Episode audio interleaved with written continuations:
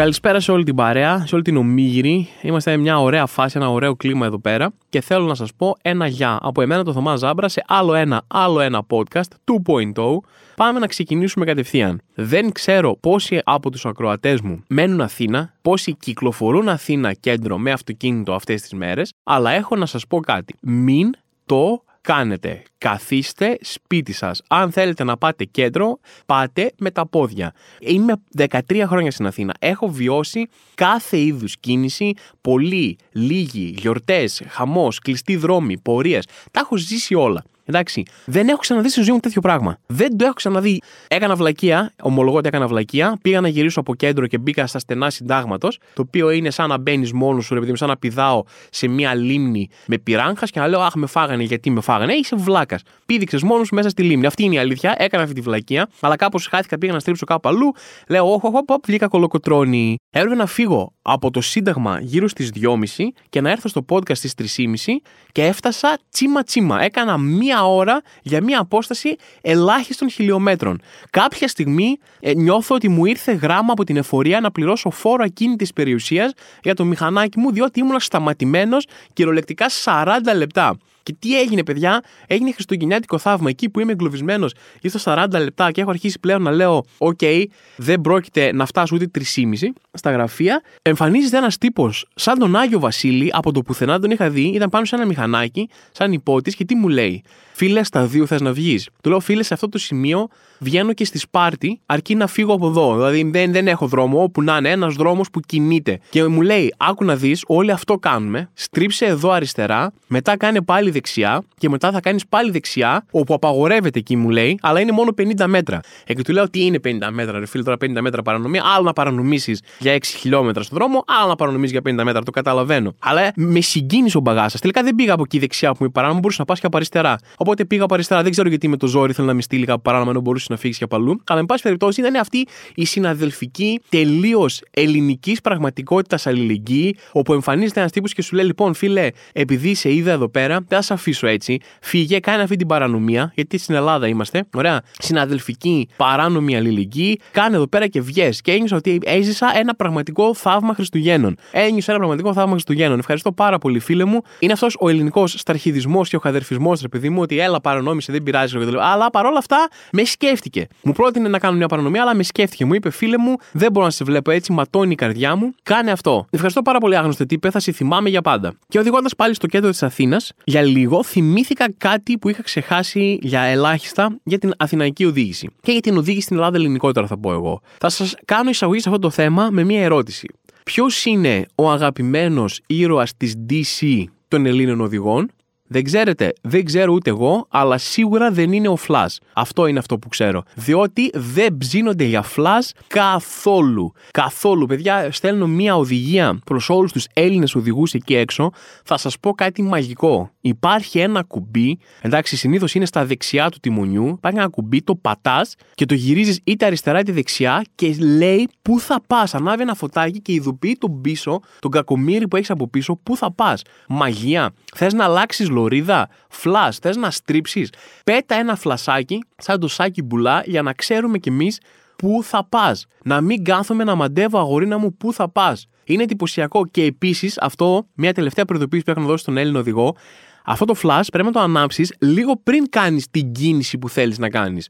Δεν μας βοηθάει ιδιαίτερα αν ανάψεις flash την ώρα που στρίβεις ακριβώς. Δεν προλαβαίνω να κάνω τίποτα. Θα πέσω απάνω σου κατά πάσα πιθανότητα. Και έχω μηχανή. Αν είχα ένα φορτηγό να πέσω απάνω σου, να σε πάρω σβάρνα και να σε φτάσω από τη συγκρού στον Πειραιά, πολύ ευχαρίστως να το έκανα. Πολύ ευχαρίστως τρίψε όπου θέλεις σε αυτή την περίπτωση. Αλλά έχω μηχανή. Θα πεθάνω και είναι κρίμα. Αυτό ένα φλασάκι, τίποτα άλλο. Ένα ευγενικό μήνυμα για αυτά τα Χριστούγεννα από το Θωμά Ζάμπρα προς εσάς. Μόλις γύρισα από Κύπρο που είχα πάει για δύο παραστάσεις, πέρασα πάρα πολύ ωραία. Παραστάσεις γέμισαν, ήταν μια χαρά, μπλα μπλα μπλα μιας και συνεχίζουμε στο μοτίβο οδήγησης εδώ πέρα, στην Κύπρο, λόγω ότι ήταν αγγλική απικία για ένα πολύ μεγάλο διάστημα, οδηγάνε από αριστερά. Έχουν δεξιοτήμωνα αυτοκίνητα και οδηγάνε στην αριστερή λωρίδα. Δεν έχω μπερδευτεί τόσο πολύ στη ζωή μου ποτέ. Είναι εντυπωσιακό. Κοιτάς το δρόμο το αμάξι που έρχεται να δεις τον οδηγό, σε βλέπει, ρε παιδί μου, και κοιτάς τη θέση του οδηγού και είναι άδεια. Δεν υπάρχει κανένας θέση του οδηγού. Υπάρχει ένας τύπος στη θέση του συνοδηγού και το, το μυαλό σου αρχίζει και ουρλιάζει. Δεν μπορεί να, να επεξεργαστεί την εικόνα που βλέπει. Δεν μπορεί να θυμηθεί. Α, ναι, σωστά, αυτή είναι από την άλλη μεριά. Βλέπεις καινή τη θέση του οδηγού ή ακόμα χειρότερα έναν τύπο στη θέση του οδηγού να κοιμάται, να έχει ακουμπήσει το κεφαλάκι του και να κοιμάται. Και να λες τι, τι συμβαίνει, τι mad max είναι αυτό που ζω. Άσε το άλλο. Αν θεί κάποιο να σε πάρει το αυτοκίνητο, πας κάθε φορά να μπεις στη δεξιά θέση. Στη θέση του συνοδηγού στην Ελλάδα. Αλλά εκεί είναι ο οδηγός. Πάω κάθε φορά, 100 φορές έχω προσπαθήσει να μπω σε αυτοκίνητο στην Κύπρο. 100 φορές έχω πάει να μπω δεξιά. Και κάθε φορά μου λέω, Θωμά, θα οδηγήσεις. Μια φορά θέλω να απαντήσω, Ναι, ρε φίλε, θα οδηγήσω. Γάμα το ξέρω. Δεν, δεν μπορώ να πάω στην άλλη θέση. Τι να κάνω. Και ακόμα και μέσα στο αυτοκίνητο είναι πάρα πολύ εντυπωσιακό. Δεν ξέρω αν σας έχει φέρει ποτέ η ζωή να αναγκαστείτε να οδηγήσετε σε μια πόλη, σε μια χώρα που οδηγάνε από την αριστερά και έχουν δεξιοτήμωνα. Είναι απίστευτο. Βλέπω τον άλλον που είμαστε στο αυτοκίνητο και οδηγάει να στρίβει και να μπαίνει στο αριστερό ρεύμα, στη στροφή και θέλω να του πιάσω το τιμόνι του πω τι κάνεις, θα μας σκοτώσει όλο να το γυρίσω, ξέρω εγώ. κάθε φορά το είναι, είναι σαν roller coaster. Εγώ στην οδήγηση στην Κύπρο το βιώνω σαν roller coaster. Ωραία. Είμαι σε φάση α, α, α, κάθε 5 λεπτά. Είναι πολύ εντυπωσιακό. Αν καταφέρετε να το ζήσετε σαν εμπειρία, δηλαδή ζήστε το, βιώστε το και ελάτε να μου πείτε πώς πήγε. Δεν ξέρω επίσης αν έχετε πάει στην Κύπρο. Ε, έχει διάφορες ωραίες πόλεις. Ε, η Λευκοσία για μένα είναι λίγο αδιάφορη σαν πόλη. Είναι αρκετά απλωμένη, είναι αρκετά business driven πόλη κτλ. Αλλά έχει πολύ ωραία σημεία και η Λευκοσία. Έχει πάρα πολύ ωραία σημεία και σε άλλα μέρη της Κύπρου. Μου αρέσει πάρα πολύ η Λεμεσός. Η Λεμεσός είναι μια πόλη που η μισή, η παραλιακή της πλευρά είναι φάση εντελώς Μαϊάμι. Μιλάμε Ντουμπάι, ουρανοξύστες, φίνικες, τεράστια παραλία χιλιόμετρων. Δεν πιστεύεις ότι είσαι σε μια ελληνική ή μια κυπριακή πόλη. Νομίζω ότι είναι μια πόλη τύπου Miami Vice. Εντάξει, και μετά κάνεις τρία βήματα προς τα μέσα και μπαίνεις σε μια πανέμορφη γραφική, μισή ελληνική, μισή τουρκική πόλη, εντελώς παλιά, εντελώς αρχαία, δηλαδή είναι πάρα πολύ εντυπωσιακό σαν θέαμα. Θα μου πείτε, Θωμά τώρα, υπάρχει μια πάρα πολύ ενδιαφέρουσα ιστορία για ποιο λόγο η Λεμεσός έχει τόσους ουρανοξύστες, βιλάρες, ιστορίες, όλα αυτά τα μεγάλα κτίρια κτλ. Πριν από λίγα χρόνια, για ποιον το είχε χάσει, είχε γίνει μια υπερκομπινάρα μέσω της κυπριακής κυβέρνησης σε συνεργασία με κάποιους δικηγόρους και κάποιους που πουλούσαν real estate κτλ. ακίνητα στην Κύπρο και λέγανε πήγανε σε κάθε είδους επιχειρηματία με πάρα πολλά εισαγωγικά από την Ασία και όλο τον κόσμο και straight up απαταιώνες, ωραία και εγκληματίες και τους είπανε παιδιά, θέλετε ένα ευρωπαϊκό διαβατηριάκι, κυπριακό, ωραίο, τσίλιγο, να είστε κυριλέ, να είστε στην Ευρώπη, η Ευρωπαϊκή Ένωση, να πηγαίνετε από εδώ και από εκεί, να μην σας ενδιαφέρει κανένας, να μην σας ψάχνουν. Ναι, ωραία. Πάρτε εδώ πέρα κάτι, σου έλεγαν, ξέρω εγώ, αγοράστε 300.000 ακίνητα στην Κύπρο, ένα διαμερισματάκι, ένα αυτό, κάνετε μια επενδυσούλα, πάρτε το οικοπεδάκι σας στην Κύπρο, σας δίνουμε στο διαβατήριο και μετά κάνετε τι θέλετε. Μην πατήσετε ποτέ στην Κύπρο. Επειδή έχετε ένα σπίτι εδώ πέρα, άμα βρεθείτε καμία φορά και θέλει να, να φιλοξενήσετε κάποιον, το έχετε. Αλλιώς μην πατήσετε. Οπότε η Λεμεσός ήταν ευνοημένη αυτής της ανάπτυξης, ρε παιδί μου. Έγιναν ουρανοξύστες, ε, υπερπολιτελή διαμερίσματα κτλ. από ανθρώπους οι οποίοι μπορεί να μην πάτησαν ποτέ σε αυτό. Ήταν απλά και μόνο μπίζνα για να βγάλουν το διαβατήριό τους. Πώς εσύ, μιλάμε τώρα, πετούσαν 300-500 χιλιάρικα έτσι. Πώς εσύ αγοράζεις μια πολυμηχανή που φτιάχνει πολυμάγειρα, ρε παιδί μου, και λες, Α, πετάω λεφτά εκεί πέρα, κάνω μια σπατάλη και δεν το χρησιμοποιώ ποτέ. Το έχω βάλει σε ένα ντουλάπι και είναι εκεί κλεισμένο για πάντα. Ε, έτσι είναι αυτή με 300 χιλιάρικα διαμερίσματα στην Κύπρο. Οπότε η Λεμεσό, επειδή μου χτίστηκε μπαμ μπαμ την τελευταία, δεν ξέρω, σχεδόν δεκαετία, κάτι τέτοιο τέλος πάντων, χτίστηκε ουρανοξίδε κτλ. Πολυτελή διαμερίσματα κτλ. Και, και ποιο ήταν το κορυφαίο; Το κορυφαίο ήταν ότι όλο αυτό το πράγμα ξεκίνησε διότι πιάσαν έναν εγκληματία κάπου από την Ασία, Ταϊλανδό, τι κάτι ήταν, και τον βρήκαν κάπου εκεί πέρα διεθνείς αναζητήσεις από την Ιντερπόλ κτλ. Και, και τον βρήκαν κάπου και βρήκαν πάνω του κυπριακό διαβατήριο. Αυτός δεν είχε πάει Κύπρο ούτε πενταήμερη με το σχολείο, ρε παιδί μου, ούτε απ' έξω δεν είχε περάσει. Και λένε κάτσε, ρε αδερφέ, που βρήκες η Κυπριακό διαβατήριο και ήταν πολύ ωραία φάση, γιατί κορόιδευαν όλοι τον τύπο, δεν έχει πατήσει ποτέ στην Ταϊλάνδη, δεν έχει, πατήσει, δεν έχει πατήσει ποτέ στην Κύπρο και κορόιδευαν όλοι σε φάση. Είχαν φτιάξει ένα account, ήταν πάρα πολύ ωραίο. Είχαν φτιάξει ένα account στο όνομά του με τις φωτογραφίες του και έβγαζαν διάφορα κυπριακά quotes, ξέρω εγώ που έλεγε αυτός ο τύπο. Εμείς οι Κυπρέοι έχουμε περάσει πολλά και τέτοια. Άμα αρέσει το χαλούμι, ξέρω εγώ, ήταν πολύ ωραία φάση. Και κάπως έτσι ανακαλύφθηκε αυτό το σκάνδαλο και μάθαμε τι έγινε. Και φυσικά, όπως και στην Ελλάδα και στην Κύπρο, δεν τιμωρήθηκαν οι actual ένοχοι, τιμωρήθηκαν κάποιοι περιφερειακοί γύρω-γύρω. Εν πάση περιπτώσει. Αυτά για την Κύπρο. Σας ευχαριστώ και πάρα πολύ για τις παραστάσεις εκεί. Πάμε παρακάτω σε πολύ πιο σοβαρά θέματα που είναι τα εξής. Όλο το ίντερνετ εδώ και μία διετία, τριετία αναρωτιέται. Έχει σχέση η Μαρία Σολομού με το Μέντε Φουέρτε. Αυτή είναι η απορία στα χείλη όλων. Ε, βλέπω συνεχώς άρθρα. Τι γίνεται με αυτούς τους δύο; Α, τον κάλεσε στο podcast της. Α, ε, αυτό βίντεο κυκλοφορούν. Καταρχάς, βγάζουν όλη την ημέρα βίντεο μαζί που είναι στο σπίτι μαζί, χωρίς ρούχα, ξέρω εγώ κτλ. Δηλαδή, ε, ναι, είναι ζευγάρι. Δεν, δεν υπάρχει κάτι άλλο. Δεν θέλουν να λένε ότι είναι ζευγάρι. Είναι και ζευγάρι, αλλά και κάτι άλλο. Μερικές φορές είναι ζευγάρι και δεν είναι. Εν πάση περιπτώσει, σίγουρα δεν είναι φίλοι. Δεν είναι σαν... Εγώ, όπως εγώ με το φίλο μου το Θανάση που είμαστε actual φίλοι, δεν έχω story από το σπίτι μου που είναι χωρίς μπλούζα αυτός και χάχα παιχνιδίζουμε και κάνουμε τέτοια. Επειδή είμαστε φίλοι και όχι άνθρωποι που κάνουν σεξ, δεν υπάρχουν τέτοια story σε εμάς. Σε αυτούς υπάρχουν. Οπότε προφανώς υπάρχει κάτι πέρα από απλή φιλία. Τώρα δεν θέλω να τα λένε ζευγάρι δικό τους θέμα αυτό και δεν θα έπρεπε να απασχολεί απολύτως κανέναν. Δεν ξέρω γιατί.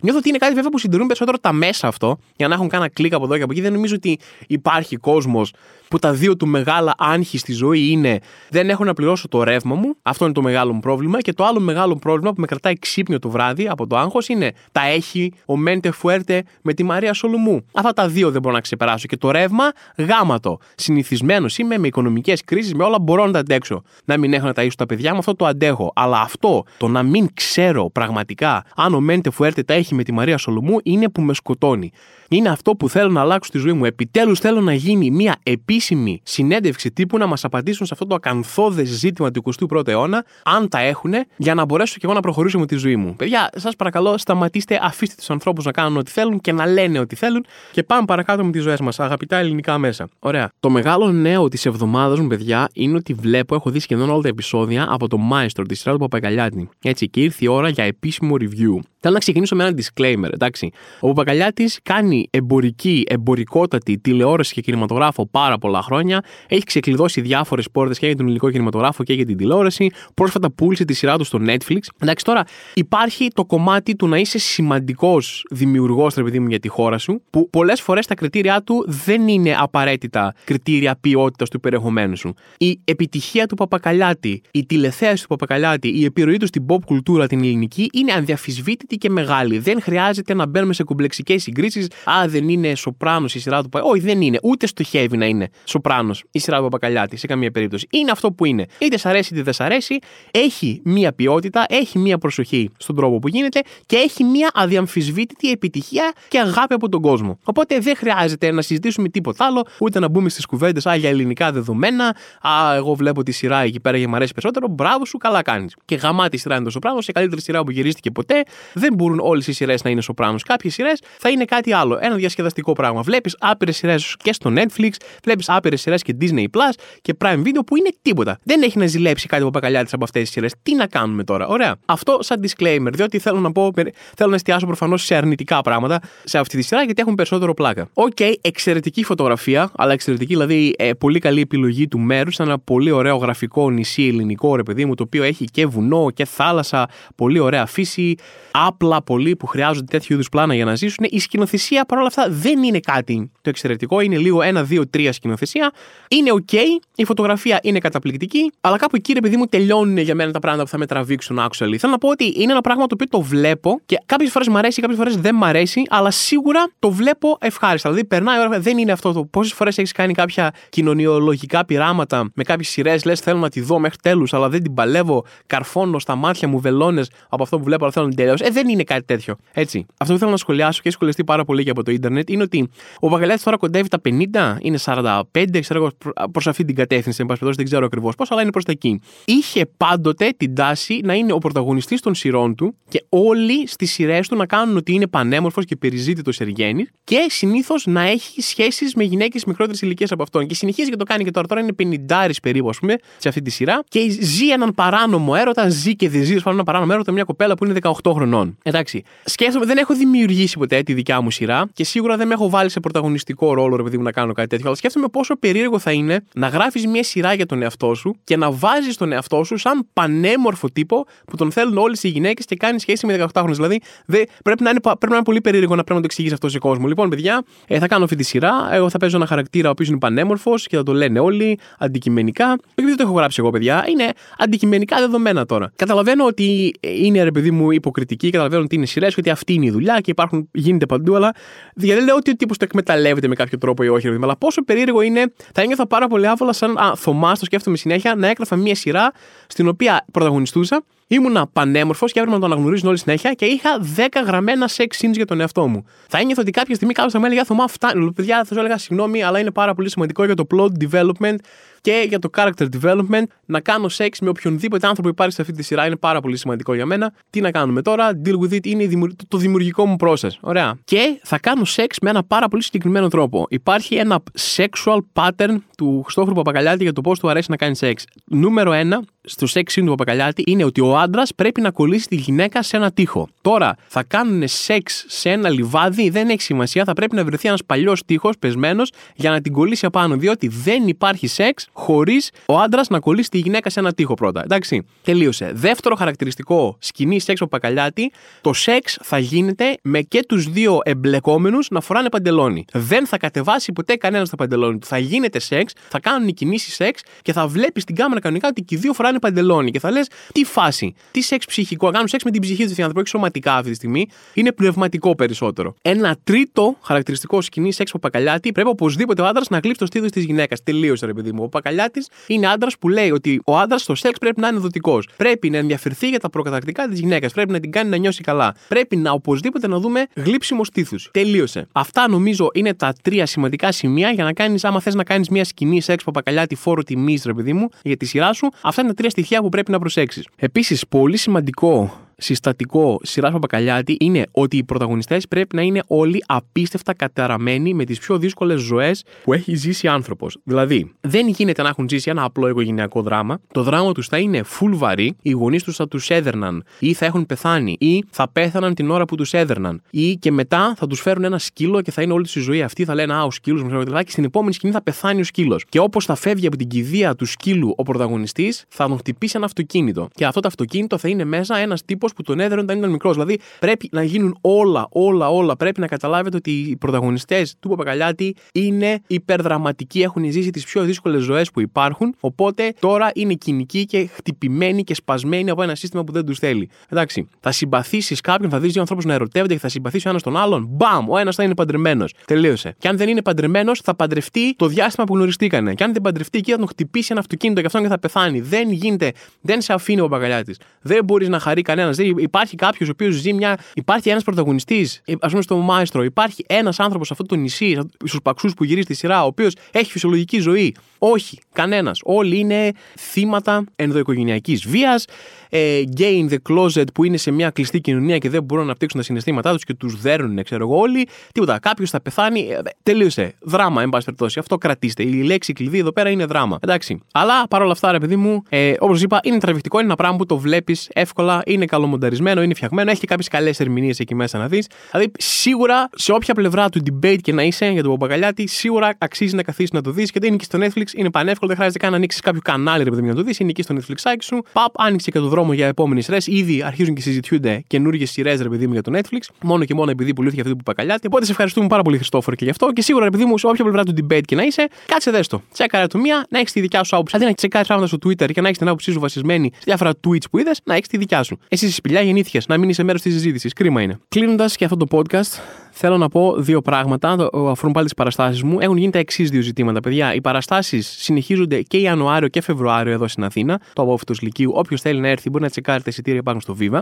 23 του μήνα έρχομαι Θεσσαλονίκη. Από ό,τι φαίνεται δεν το ξέρει πάρα πολλοί κόσμος γιατί όλοι με ρωτάνε πότε θα έρθει στη Θεσσαλονίκη. Και εγώ τους λέω μεθαύριο, παιδιά, ψαχτείτε λίγο. Αυτά τα δύο όσον αφορά τις παραστάσεις μου. Και θέλω να πω και ένα τελευταίο πράγμα. Σε βίντεο που ανεβάζω, μιλάω με τρικαλινή προφορά. Αυτό συμβαίνει γιατί έχω κινηθεί στα τρίγαλα. Και παίρνω πάρα πολύ συχνά όταν κάποιος θέλει να με βρει, επειδή μου θα επιτεθούν είτε στην κομμωδία είτε στο Α, μιλάς με τρικαλινή προφορά. Οπότε θέλω να πω ένα μήνυμα από εμένα για τους ανθρώπους που κοροϊδεύουν τρικαλινή προφορά μου. Να γένετε Σάρα χοντρογκάφαλα. Ωραία. Και όποιος κατάλαβε, κατάλαβε. Αφήνω αυτό εκεί έξω και τα λέμε την επόμενη εβδομάδα με ανανεωμένο άλλο ένα, άλλο ένα podcast. Γεια σας τώρα.